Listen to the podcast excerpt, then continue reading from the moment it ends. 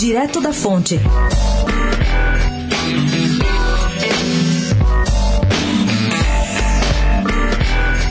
A disputa pela Prefeitura de São Paulo no ano que vem pode ter duas ex-prefeitas disputando o cargo de vice. Luiz Erundina convidou Guilherme Boulos para almoçar e pressionar o ex-presidenciável a ser candidato a prefeito, tendo ela como vice. O problema nesse caso é que o pequeno PSOL ainda enfrenta resistências internas. Uma ala do partido quer fazer prévias antes de escolher o seu candidato. A outra chapa deve reunir dois ex-prefeitos. O ex-presidente Lula está articulando uma aliança entre Marta Suplicy como vice e Fernando Haddad como candidato a prefeito. O ex-ministro e ex-presidenciável, porém, ainda resiste. Acha demais disputar mais uma eleição depois de ter tentado a presidência em 2018 e a prefeitura em 2016. Mas se Lula quiser, é ele quem vai dar a palavra final.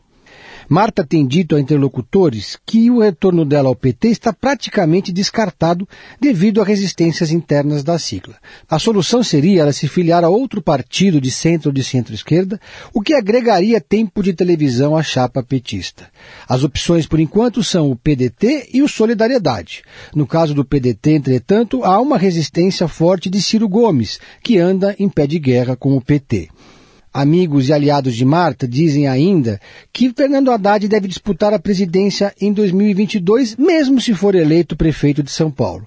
Isso abriria caminho para que ela voltasse ao cargo. O problema para essa grande articulação do ex-presidente é que Haddad parece irredutível.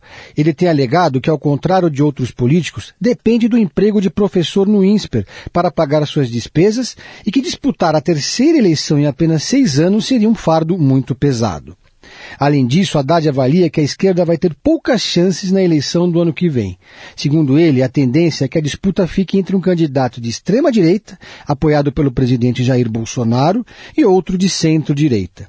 De acordo com pessoas próximas, Haddad se irrita diante das especulações de que ele deseja se preservar para a disputa de 2022 e já chegou a sugerir registrar um documento em cartório se comprometendo a não ser candidato a presidente para estancar a boataria. Petistas, no entanto, acreditam no poder de persuasão de Lula. O ex-presidente tirou alguns dias de férias e volta ao São Paulo no final de semana. Na agenda de Lula estão pedidos de reuniões com as bancadas municipal e estadual do PT para tratar de 2020. Pedro Venceslau, especial para a Rádio Dourado, direto da fonte.